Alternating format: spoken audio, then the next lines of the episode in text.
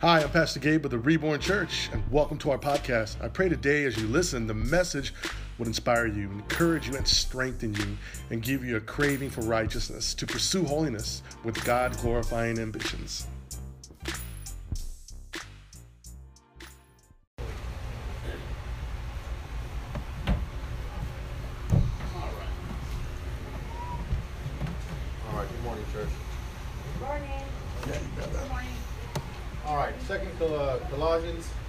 6 through 10. God's holy word. Therefore, as you receive Jesus the Lord, so walk in him, rooted and built up in him, and established in the faith, just as you were taught, abounding in thanksgiving. See to it that no one takes you captive by philosophy and empty deceit, according to human tradition, according to the elements, elemental spirits of the world, and not according to Christ. For in him, the whole fullness of deity dwells bodily, and you have been filled in him, who was the head of all rule and authorities. Amen. Amen. You may now be seated. I spoke about soteriology, but today's sermon title is Rooted in Christ. Rooted in Christ. I want you to know that you are all rooted in Christ. Christ planted you in this world. You are to grow and make much of Him, so you are all rooted in Christ. So, um, immediately, I don't have that much time because I want to be able to get through this. Let's go to the Word. Jose read so wonderfully. Go to um, verse 6. We're going to begin there. It says, Therefore, as you received Christ. So, therefore, as you received Christ, of course, you know through chapter 1, we explained to you who Jesus was, why Jesus is enough. Jesus is all things. He's creator, He's God, He's all things. And so we know that this church was struggling with heresy that was coming in, people trying to add things to Jesus. But of course, Paul is letting you know that Jesus is everything, He is more than enough. So here, when you see this part here, it says, Therefore, as you received Christ. Now, I like that because um, we have been born again. We are born again believers. So therefore, we know that you have received Christ in your life. You received Him, not accepted Him. Now, some people say, Well, I've accepted Christ. Have you ever heard someone say, I've accepted Christ? It sounds a little bit more demeaning to me because you probably calculated, thought about it. Well, I don't know if I want Jesus or not. Sometimes people will even say, well, maybe you should just try Jesus in your life and maybe he'll change you. So just try Jesus. One time I spoke about a song, a real beautiful song that's at the end of a, a movie called Kingdom Come. How many of you ever heard, saw that movie called Kingdom Come? I like that movie. It's a good movie. But at the end of the song, at the end of the movie, there's uh, uh, Jada Pinkett uh, lip syncs a song called uh, Try Me uh, by, uh, I forgot, by one of the Braxton sisters. And she's singing it and she says, if you just try Jesus, it's, it's a great song, but it's got real bad theology. Very bad theology because you don't just try Jesus. Right. Okay? And so when people say, "Well, I remember this year, this year when I accepted Christ," as if as if you had an opportunity to reject him, but I tell you what, to those who know you received Christ. You received Christ. Christ, you see the grace of God and you receive it. You receive it because this is something you hold sacred. And this is something you know you need and you want and you have. And so he says, Therefore, as you received Christ, how many of you have received Christ in this house? Yeah, come on, shout if you received Christ here. Because I know you received Christ. So he's speaking to the church as you received Christ, Jesus. So walk in him. That's a Jewish term, meaning you got to walk in him. Like walk with God, walk with Yahweh. Are you walking with Jesus, church? Are you walking with Jesus? So he says, so walk in him. So walk in. As you receive Christ, so walk in him. So if you receive Christ and, and you are lackadaisical in your faith, if you receive Christ and you're not really uh, moving in your faith, if you have received Christ and you are really um, not understanding the Word of God and you are not following after the ways of God, we're telling you today, go ahead. Remember, this is a new day. God's mercies are new every day. So you woke up this morning. It's now time to walk with Jesus. It's time to walk with Jesus, church. Okay? Because we need to do this on a daily basis. I told you about being filled with the Spirit and told you about how Paul uh, uh, used the, uh, the, the comparison to drinking wine. This is something that we need to do on a daily basis. We need to understand, we need to walk with Him. walk with Him on a daily basis. Number one on the sermon note, if you have it, it says the church should walk with Christ and be equipped with proper doctrine Doctrine meaning instructions from the Bible as we teach you how you are to live your life. You've been instructed by the Bible how you should live your life, how you overcome so much adversity and crisis in your life through the Bible, through knowing who Christ is, knowing how to apply Scripture to your life, knowing what you're supposed to do with your attitude, with your speech. And when you hear things, you are able to deal with what comes because of living with proper doctrine. So, therefore, as you receive Christ Jesus, the Lord, walk in him. Then it says here, it says, what, how do I walk in him? Why should I walk in him? Because it says you are rooted in him. You are rooted in him. So he uses two points here, and he makes a very strong point. He uses a agricultural term, and there you are rooted in Christ. Um, there was an incident that happened many years back, not, that, too long. It wasn't that long ago, but uh, many of you guys know a guy named Tiger Woods. Okay? And Tiger Woods had an accident outside his home in Florida where his car had hit a tree. And so people were wondering what happened. What happened to Tiger Woods? Why did his car hit a tree? Well, what had happened was, I guess he was having a fight with his wife. His wife found out all the stuff that was happening that he was doing on his phone because he was cheating on his wife. And I guess he took off and got and left in a huff and ran into a tree or whatever.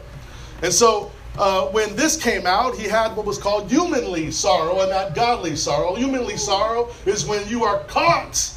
When you are caught, and then you got to feel bad about you being caught. But godly sorrow is when you know God is watching, He sees everything that you're doing, and you repent of your sins before you've been exposed. So, you People like that have godly sorrow. How many of you have godly sorrow? You had godly sorrow in your life. I know I certainly had godly sorrow. I thank God that um, I came, you know, felt that and repented and was convicted of sin. But this gentleman uh, had what was called humanly sorrow. And so he had a press conference. He had to, he had to give an account because at the time he was a very, very, um, he is probably still the most popular golfer in the world. But he had to make a statement to everybody. He had to say, you know what, I, I made a mistake. I was doing something I shouldn't have done to my wife. And, and so uh, I'm going to go back to my roots, he said. I'm going to go back to my roots. And they said, well, what is your roots? He said, I'm going back to my roots in, um, uh, in the Muslim religion. I'm going back to my roots, he had said. And so um, that was his roots. I think a lot of times people, when we make that statement, we say, I'm going back to my roots. I'm going back to where it all began. And before you need to, you need to understand the scripture, before I go further in the scripture, that in Ephesians chapter 1, I want you guys to bookmark that, to write that down. Ephesians chapter 1, verses 4 through 8, it explains that you all were created by God, of course, before the foundation of the world. He's already planted you in his life, that you're already rooted in Him that you belong to Him. He's already called you and chosen you and put your names in the Lamb's Book of Life that you belong to God even before you were ever born. Hallelujah. You are rooted in Christ. I want you to understand that you are rooted in Jesus. You are rooted in Him. You are rooted after you grow and you and you grow up. You have this experience, this wonderful experience where God captures your heart. You receive Him, and now you are rooted in the soil of Christian truth. Christian truth, the truth of the Word of God. You're, you're rooted in the soil. You're planted in that soil and you're growing and you're flourishing and you're flourishing and you're growing and you're growing stronger. So he uses these two strong points and then he uses an architectural term. So you are rooted in Christ. I want you to say, I am rooted in Christ. And you are rooted in Christ. I know that you're rooted in Christ. You are in Him and you are rooted in Him. But then it says you are also built up. You are built up. It says you are walking in Jesus, then you're rooted in Christ, and now you are built up in who? It says what in the scripture? You are built up in what? In Him. You are built up in Jesus. You are built up in Christ. He uses that term, and we sang that song today about being on a firm foundation. If you're on a firm foundation, you say you're on a firm foundation, that you are rooted in Christ and you're built up, you're established, you are this rock for Jesus. But if something comes against you and something hits you hard and you crumble, are you really on a firm foundation? You probably are not. You probably have a weak foundation, but you stay strong in the midst of it and you're on a firm foundation. So I want you also to your sermon notes, and I'm not going to go there because I don't have enough time, but I want you to put down Matthew 7, verse 24 through 28. Jesus talks about being on a firm foundation. Some are built on sandy ground. Many of you have heard that, right? And then some are built upon a rock. And the ones that are built upon the sandy ground, when the trials of life come and hit, when the trials of life come and beat you up a little bit, you, you quiver, you fall, you shake, you drop, and then you run. But those that are built upon a rock, you can bring the adversity, you can bring the crisis, you can bring the tribulation, you can talk about me, you can run your mouth and say all kind of crazy things about me, but I'm built upon a rock, I will not move. And especially during this period of time when you know you got work to do. Many of you have been coming to Evangelism 101, and you're ready to go out there to tell people about Jesus. And you're going to talk about Jesus. So stop talking about each other. And let's talk about Jesus. That's what we need to do. And we need to remember that, especially during this period of time, because everybody's gearing up to go talk about Jesus. But if you can't talk about Jesus because you're worried about someone saying something about you or running around saying all kind of gossip, it takes your focus off Jesus. And then you can't work side by side. But you got to know this is what the enemy does. When you are rooted, when you are built up, and you are established in the faith, remember 1 John 2 and 16. Write that one down too. Your enemy has ways of coming against you. 1 John 2 and 16. The world, the flesh, and the devil the world, the flesh, and the devil. You are rooted in Christ.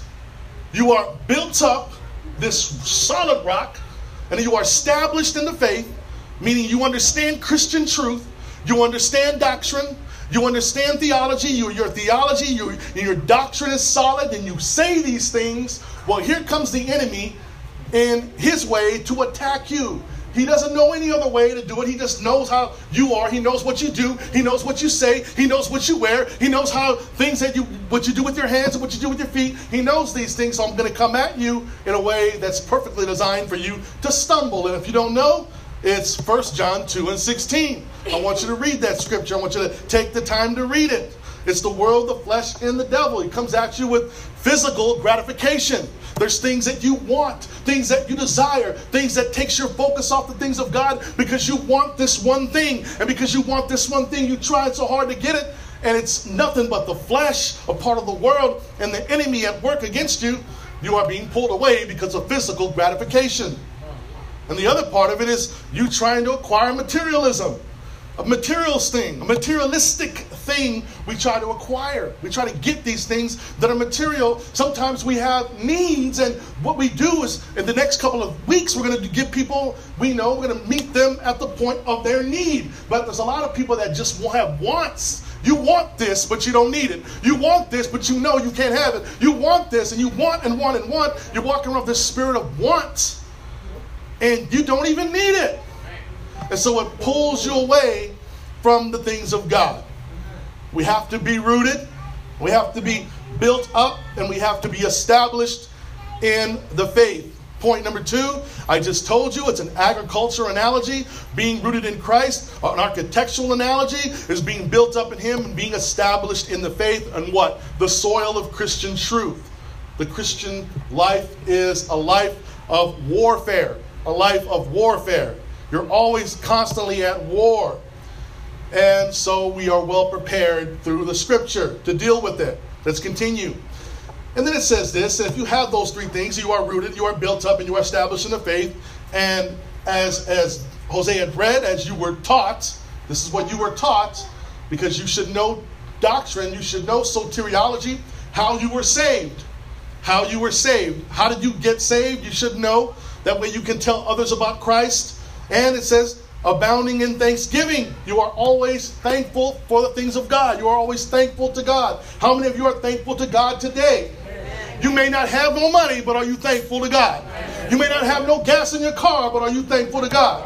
You may have a sore throat, and may have a runny nose and itchy and watery eyes, but are you thankful to God? You better be thankful to God because you woke up this morning and you're going to eat lunch at 12:30. Come on, you should be thankful to God. Be thankful to God. The battery may be, may be dead, my tires may need uh, off the track. What do you call it? The, the, the rubber, rubber, and rubber. I'm still gonna thank God. I'm still gonna thank God, and I'm gonna tell others about Jesus. And I'm gonna tell others about Jesus. I'm always thankful no matter what. I tell you guys over and over again, and we'll tell people over the internet that being a pastor is really one of the hardest jobs ever. So when you hear about pastors who are full of anxiety, pastors who are depressed, pastors who can't take it no more, pastors who don't want to deal with the sheep no more, pastors who just want to close down the church and they get frustrated, it's true, this is what happens to them. But when you're rooted and you're built up and you're established in the faith and you're always abounding for thanksgiving, I thank God for your problems because I got to deal with them.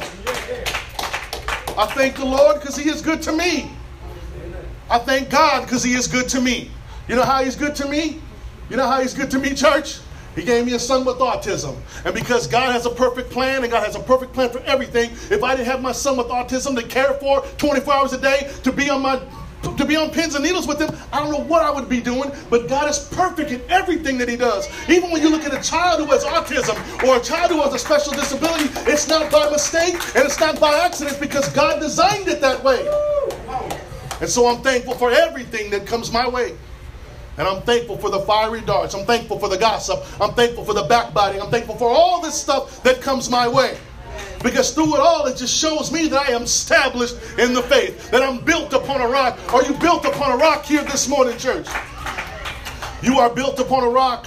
You're able to stand, you're able to go through it. You are built upon a rock. And here is why we have to talk about that part, because we're going to talk about verse number 8 now. It says, Then see to it that no one takes you captive or kidnap you with philosophy. Because when you're going through troubles and you're going through trials of, of life that you go through, you are to go to your pastor, one of the leaders in the church. You are to go to them and to talk to them about your problems, things that you have may have heard. You go to them and you talk to them, or you talk to a brother or sister in the church. You go to them. You don't go to secularist people. You don't go to secular worldview. You don't go outside the church to get advice because they're going to give you some human philosophy that contradicts the Word of God. And he says, don't be kidnapped by that type of thinking. Don't be kidnapped. That's the Greek version there. It's a Greek word, to be captive, to be kidnapped with vain thoughts and deceitfulness. There it says in verse, um, in sermon point number three, it says, Do not be kidnapped by human traditions and human philosophies. Instead, remember the simplicity of the gospel. We were saved by grace apart from works. Too many times when we when we are when are interaction our interactions are with people, um, sometimes their way of speaking is they do it very very well, and they speak very very well. It causes you to think a little bit like, hmm, that sounds really good, but I don't know if it's the truth.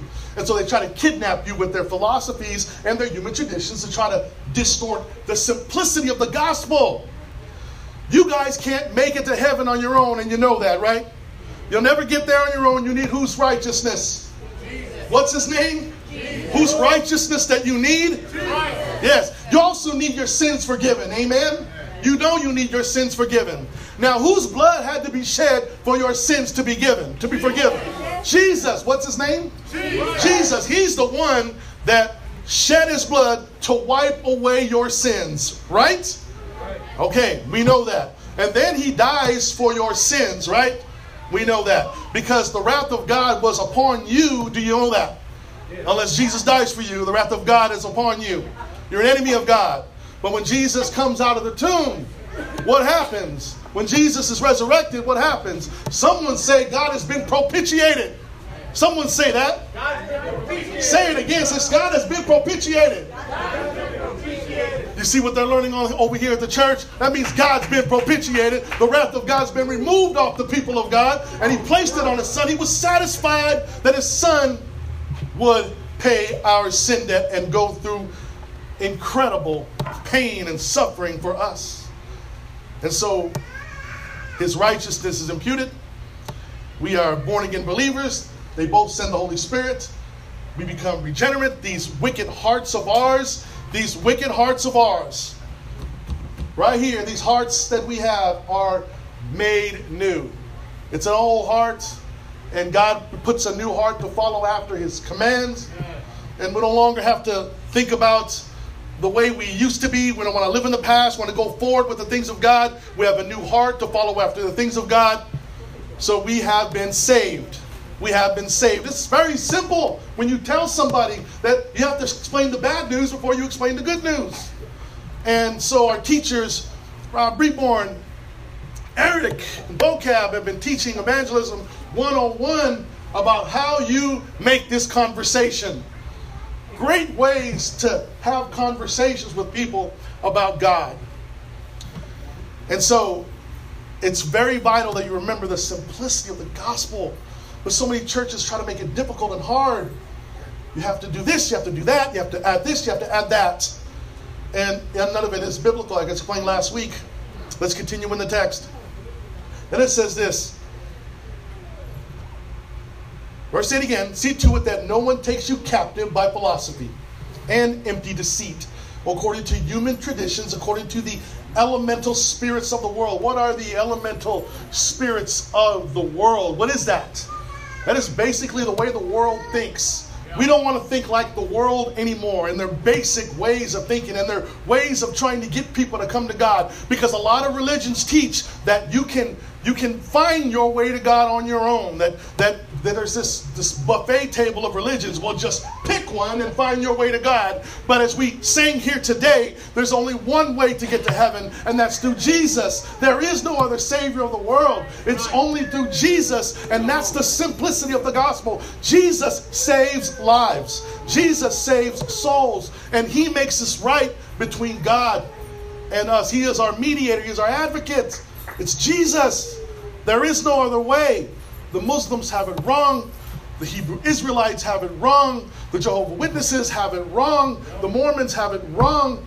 Even some churches that preach Jesus even have it wrong. You tell people the truth, you read the Bible, and then you go and study it. You go see if we are teaching the truth. You study it for yourself, and then you will understand that you have been planted in the soil of Christian truth. Let's continue in the text. And this is big because the Jehovah Witnesses don't believe that Jesus was God. They don't believe that. They said no one has seen God at any time. Jesus certainly wasn't God. That is their belief. But here's this scripture. Someone say verse 9. Verse 9. It says, For in him the whole fullness of deity dwells bodily. Deity is the power power of God. He's the Son of God, and he dwells bodily. It was a he was in a body. He had a body. He had flesh. He was man. He was fully God and fully man. That's our teaching. This is the teaching of the Bible. When other religions say no one has seen God, that Jesus was not God, then you can say that's blasphemy. Jesus was fully man. Jesus was fully God. That's why we can study the Bible together. And there are things that Jesus said as if he didn't know that they were going to come to pass, as if he said, No man knows the hour or the time when, when the Lord will return except God. There's been things that God that Jesus has said as if he did not know, but that was he was speaking from the human side of him and the position where he was. But Jesus is all knowing. Jesus is all powerful. Jesus is all that. He is. And he was God in a body. And he's still God in that body with the marks on his hands and his feet and the piercing on his rib. He is still God in the flesh and he has a body. That's the power of the resurrection. This is our hope. This is why we are unafraid to face adversity. And as we continue to teach, the reasons why this church was so well established. Then it says here in verse 10 it says, And you have been what? Filled you have been filled in him. You have been filled in him, who is the head of all rule and authority. He is the head of all rule and authority. Jesus is the senior pastor of this church. He's, he's my pastor, he's the chief shepherd. He has rule over everything in my life. Does he have rule over everything in your life? He should the lordship of Christ is very important. It should be Jesus should be number one in your life. As we talk in the book of Colossians in the first chapter, he is not only prominent, but he is preeminent, meaning he has to be number one in your life. Is he number one in your life? Yes. I pray that he is number one, but on the reality, he probably is number three. And he can't be number three. He's got to be number one. Because if he's number one, then you'll watch what you say when you talk out of your mouth. You'll watch what you're saying if he's number one in your life. Let him be number one in your life. He needs to be number one. When you go out there and evangelize with us, he better be number one. He's got to be number one. And so you have the benefits of your life because if he is number one, your life is going to show that he is number one. You have a new life. You won't do what you did before. You are stronger in Him. You're killing sin every day. You understand you are rooted in Christ, that your names have been written in the Lamb's book of life before the foundation of the world. You are rooted in Him. You belong to Him. He saved you, He's redeemed you, He's justified you, and now you're going through the sanctification process. That's what we're going to talk about next week. Let's go to the application so you can understand this part. Application, and then we're going to come together as a family and we're going to take communion together. The application point number one says, Walk in Christ. Do not be swayed to walk in worldly things. I think all of you know what those worldly things are. And I think all of you know that those worldly things are very powerful. They're very powerful. It's what causes our young people to do things that they should not do because they've been swayed. And because mom and dad are being swayed, it's easy for the kids to be swayed as well. Walk in Christ and do not be swayed to walk in worldly ways. There's your scripture. Number two, shout it, baby, shout it. Number two, it says, be rooted and built up in Him. Be rooted. You should be excited that you are rooted in Him. Built up in Him. Who is Him? Jesus. He's the rock of our faith and he's the rock of the Christian teaching that we have. The rock of the Christian teaching that comes straight from the Bible. And there's your scripture. Then it says this never allow false teaching from smooth talkers to influence your theology or your walk in Christ. YouTube, the internet, Instagram are filled with preachers who look good. They are prosperous. They have money. They look good up there and they talk really well. And they're smooth talkers giving them another gospel, which isn't the gospel that saves. And they're all over YouTube, they're all over the internet. And if you want to know one, and if you want to find out if you've been listening, all you have to do is come talk to me. I'll tell you right away if they're heretics or not. Some people are heretics and some people are just in error. They make mistakes, but there are some people that are really solid that you could listen to. Besides listening to our podcast, you should be able to read books and listen to sermons from other pastors that we know are well qualified to benefit your life, in addition to what's happening here. But there are a lot of smooth talkers out there smooth talkers out there. And there are a lot of them in the valley, and there are a lot of them all over America. And this gospel that is being preached in America, this distorted, twisted gospel that's being taught in America, has actually bled its way over the world and is in Africa and is now in Europe and this false teaching that's out there. So we have to be careful because they're smooth talkers. No one's going to come at you with a bunch of gibberish because you ain't going to listen to somebody who doesn't talk really well. You're going to listen to the ones who talk really well. You're not going to listen to the ones that's stepping all over themselves that don't know how to speak. You're not going to listen to them because the devil is a real smooth talker. A smooth talker. Number four, salvation Here's his word. This is the point, the important part for you here. Salvation is not obtained by anything that we do. That's amazing grace. It's not obtained by anything that you've done, but by what Jesus has done for us. That's the doctrine of soteriology. Jesus has done everything for us. Everything for us. To use a quick little analogy, I love football. Many of you like football. If you like boxing, we saw a great fight last night. Yes, and it's just like God had just hit you with a right hand and you couldn't do nothing about it but take it and receive it. And you receive it and not accept it. That's why I have a problem. People say, I accepted Christ. No, you receive Christ if you have Christ. That's the doctrine of soteriology. And so today, as we close, we have six minutes. We're going to have communion together. This is the time for you to reflect about what Christ has done in your life. If you're here today and you don't understand the gospel, we'll give it to you really quick. God sent his son into the world to pay your sin debt, to do something that you could never do for yourself. Because the moment that you've been born, until the, until how old you are maybe now, you've accumulated a sin debt so high that you'll never be able to pay it off. The world tells you you can by righteous works. The world will tell you yes you can. You certainly can work it off.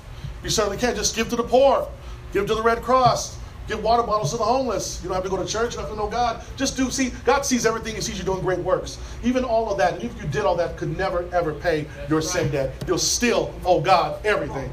And so Jesus comes, lives a perfect life that you cannot live. He abides by the Ten Commandments and all the other commandments of Mosaic law and doesn't break not any one of them. He's perfect. He becomes a perfect lamb, Paschal lamb. He has to go to the cross. He has to be a lamb without spot or blemish because we need a perfect sacrifice to atone for this ugliness. So he goes to the cross and he goes to the cross and pays our sin debt, dies, is beaten, nailed to the cross, blood is shed, and just like the old sacrificing of animals had to happen, that was nothing foreshadowing, but for us to see that Jesus would be the perfect lamb for us to go to the cross, die for our sins. Our sins have been paid off. You believe this by faith? Yes. You believe it by faith? Yes. All you have to do is receive and believe it by faith. And then Jesus goes to the tomb. And then he's there for three days. He descends into the realm of the dead of Sheol. And he goes there and he proclaims liberty to the captives and he proclaims victory over his enemy. And unlike false teaching that they'll tell you that Jesus went there to suffer in hell, no, he didn't. He didn't have to suffer in hell. He's God. He paid the sin debt for us when he died and said it's finished on the cross. When he said it's finished, he said it's finished. That was it. There was no more payment he had to pay. God was propitiated. He was satisfied. He removed the wrath of God off you. He placed it on his son. Jesus then, after three days, comes out of the tomb. He's alive. He resurrects from the dead. That means God is satisfied. He becomes, we become like him one day. We have a glorified body. He resurrects. Then he shows himself to, to 500 people walking around for 40 days. And then he ascends in that cloud and walks and goes back to heaven in a body. And he'll come again. And he'll come again. And all you have to do is believe it and receive it. Believe it, repent, and believe, and you become family. You repent of your sins today. You believe this and you believe it by faith and you repent of your sins. You call out to God in any way you want, in your own way. If you know this, that you need to be rescued, you call out to God on your own. I don't want to have you come up here and say a prayer after me. You can pray to God on your own yeah. and call out to God on your own. And then you'll know if your faith is authentic because you've repented and you've turned your life around. That's the gospel in two minutes.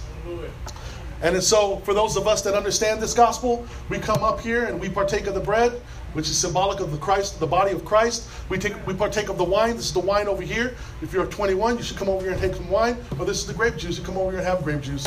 But this is the symbolic of Jesus shedding his blood for us. We remember the great sacrifice that he made for us. We remember it and we hold it sacred.